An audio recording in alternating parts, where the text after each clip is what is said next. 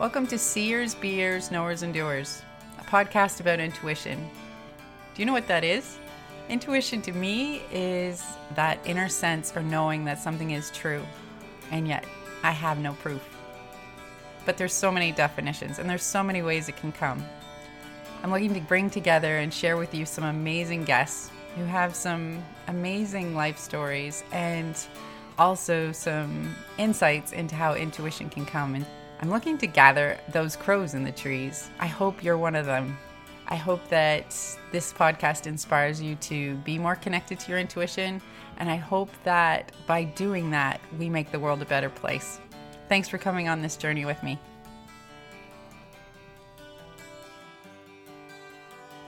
Before we get started today, I would love to share some tools with you to help with stress and feeling overwhelmed, especially for the energetically sensitive person. Feel free to go to my store on my website at www.healingvitality.ca. Thanks so much for coming on this journey with me. My guest today is a teenager. She's an entrepreneur.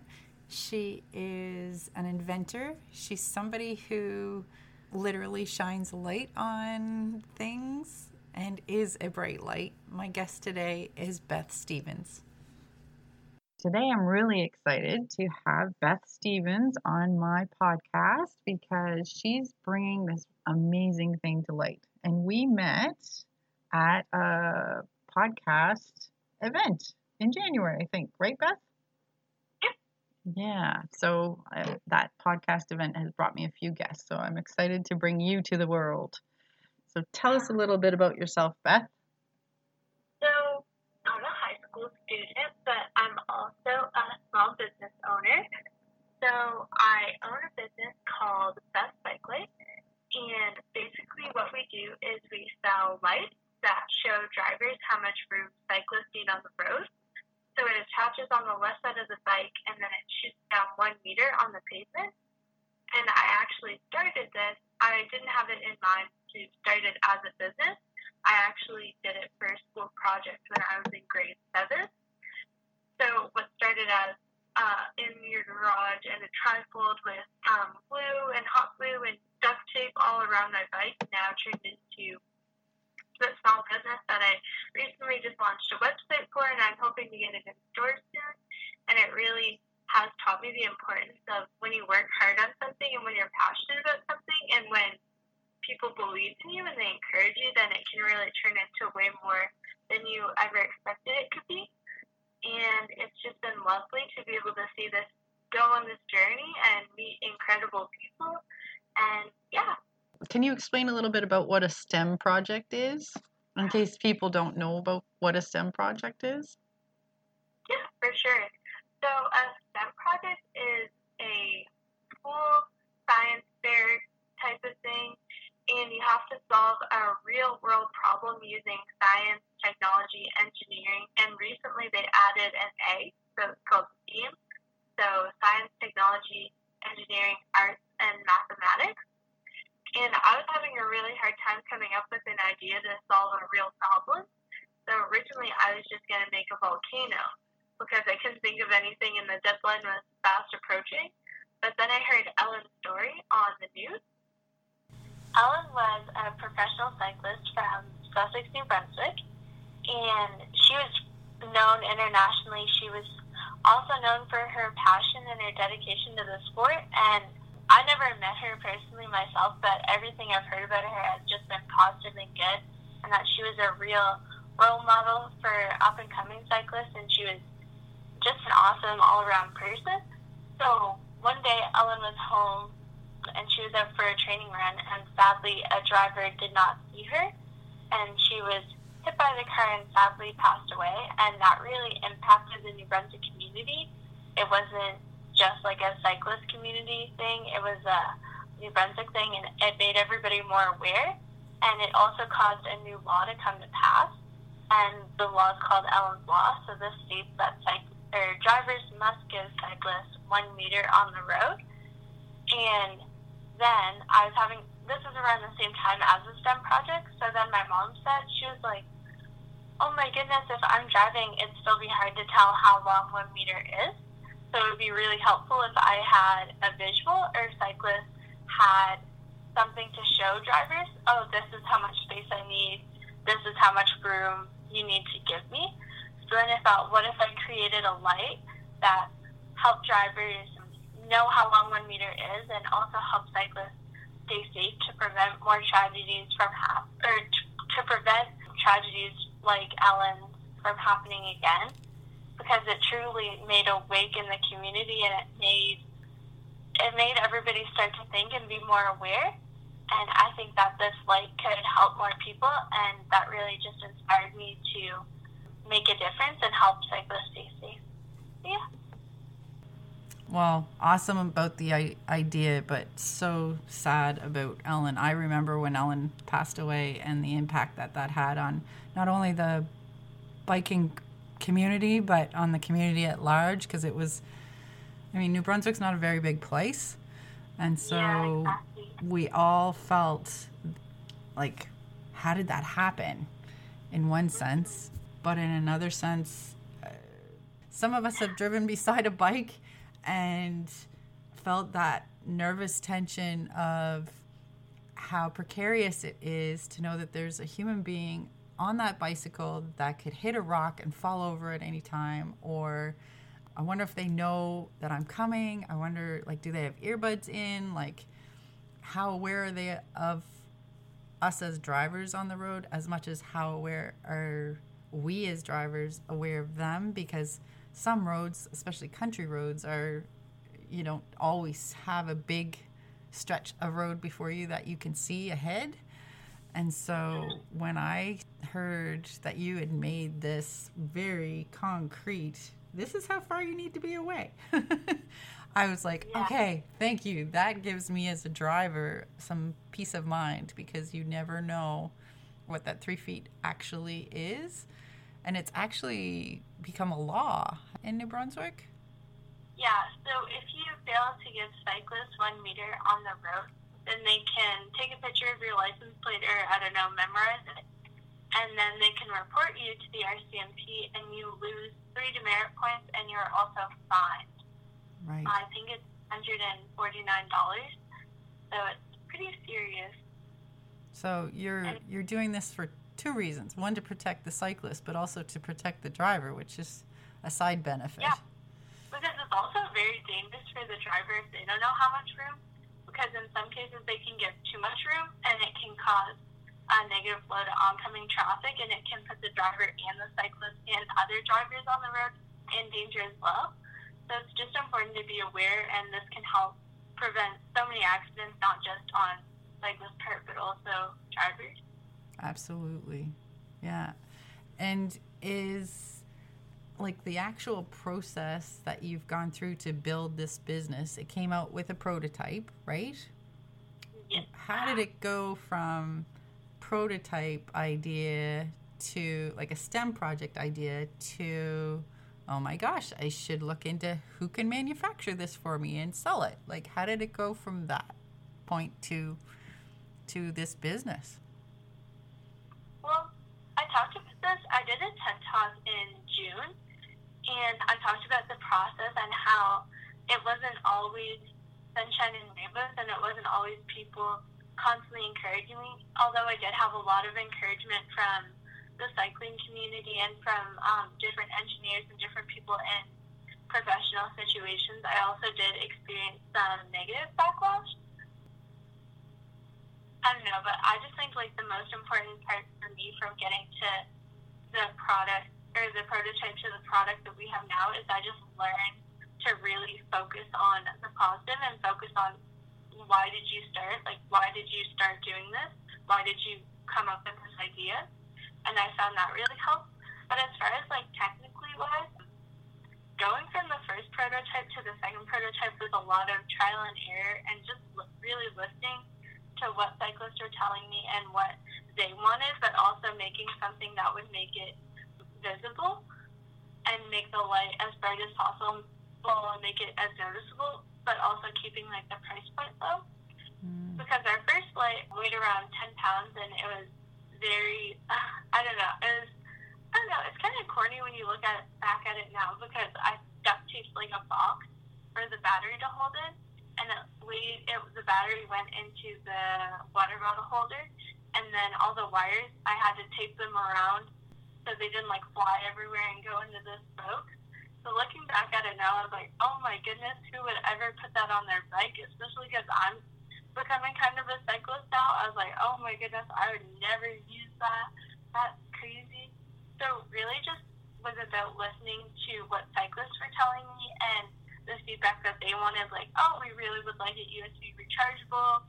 We would like it to be red because that gives drivers like attention span. It goes right to it because if it was white light, it almost wouldn't draw your attention. And I just really listened to them and um, did a lot of research and compared it to other lights that are already on the market and just really made a unique design, but also competitive with other lights right now.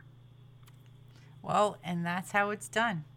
so, at your age, you've learned a lot for how to fill a need and succeed. So, I'm excited for this launch of your website and for more people to get to know what you're doing because it's it, it's going to save lives and it's going to protect drivers just as much as it's protecting the cyclists. So, well done. Thank you. Well done. Very exciting. So I'm going to switch gears a little bit and ask you how does your intuition come? Because to me, this was an inspired process, but you tell me. I'm not sure. It was definitely an inspired process because I'm somebody who, unless I have a real connection to something, especially in school, I find I have to be passionate about it or I have to feel like there's a purpose towards it and I'm doing it for something other than just myself. And that really made a difference with this project, I found, because there would be times when I wouldn't want to work on it and I wouldn't want to develop it. And my parents or other cyclists at the market would say, like, oh no, like, this is a good idea. This can really make a difference. My intuition and my drive almost comes from the fact that it's not just for myself, it's not just for my own benefit. Like, this can help so many people, and that just really I find helped fuel and it really taught me that in school my learning can make a difference in the real world. It can be for more than just a grade, and it can be for more than just oh you go to school, then you go to a good university, then you get paid a lot of money. Like my difference, I can make a difference when I'm in school. I can save lives when I'm in school, and I can do something more than just be a student and just be kind of a pretty face you know? Mm-hmm. So that mm-hmm. really helps them drive. And the inspiration actually helps get you through the the hard times too, eh? Yeah. Oh yeah. One hundred percent. So with you was it a, a gut feeling or did you have a sense that you know like how did the idea come was it something that just oh i should do that or was it following kind of breadcrumbs or what would have been how did the inspiration come? Well the inspiration came from oh my goodness there's a deadline. I need to come up with something. And i'm also really competitive so i always want to win. And the stem project like it's also a competition. So the best projects get to go compete at the districts and then the districts get to go complete compete at provincials. So that kind of came along with the inspiration as well. But also, after hearing Ellen's story, my mom said it'd be really hard to tell because she's a driver, and I obviously like I'm not a driver yet, so I wouldn't really know. And she said like I would really like to know a visual or know exactly how long one meter is because a lot of people like you know how long three feet is, they would just kind of guess, and it'd be a lot easier if there is, uh, and it could keep cyclists safe if there is a visual. So that was really where it came from. And then that wasn't really the inspiration for the idea, but the inspiration to keep the idea alive and to make it not just a school project and make it really a business came from the incredible support from the cycling community and testing it out, testing the market at the Moncton Farmers Market and really getting a good positive feedback from the community. And that really inspired me to make it more than just a school project and make it more than just like an easy A, you know? Yeah. Well, and it's so true that sometimes our inspiration is external when people give us feedback like keep going, keep going, like this is awesome. And a lot of times Yeah. If if that kind of feedback doesn't resonate with you personally and and your passion, then we know that it's not the right idea. But in this case where it resonated with you personally and hit a chord, it's it's definitely a place that is going to lead you wonderful places like it's already has. but I think it could be going much further than what it's where it's at right now personally. I get super excited when I think about where this can go for you. Awesome. Thank you so much. So, with the bike light and the feedback from the biking community, you've had other people outside of the biking community fall into your path. Is that true? Oh, yeah, Kind 100%. Can you tell us about some of those people? So, um, a lot of teachers have really stepped up and helped me and made specific communi- or connections. Like Miss Lamy, she's a fabulous teacher at my school. She actually invited me to go to the Boiling Point podcast day, and that was where I really made a connection and a few connections. And that was where that was a real turning point for my business, including I got to meet Cindy Como, and she runs a lot of events around um, the Moncton area, and I got to attend those and just get inspired by those. So those have been incredible connections because I get to go to so many business conferences and learn so much and really take it all in and learn from other inspiring women in the business field and in the cycling community. So that has definitely impacted.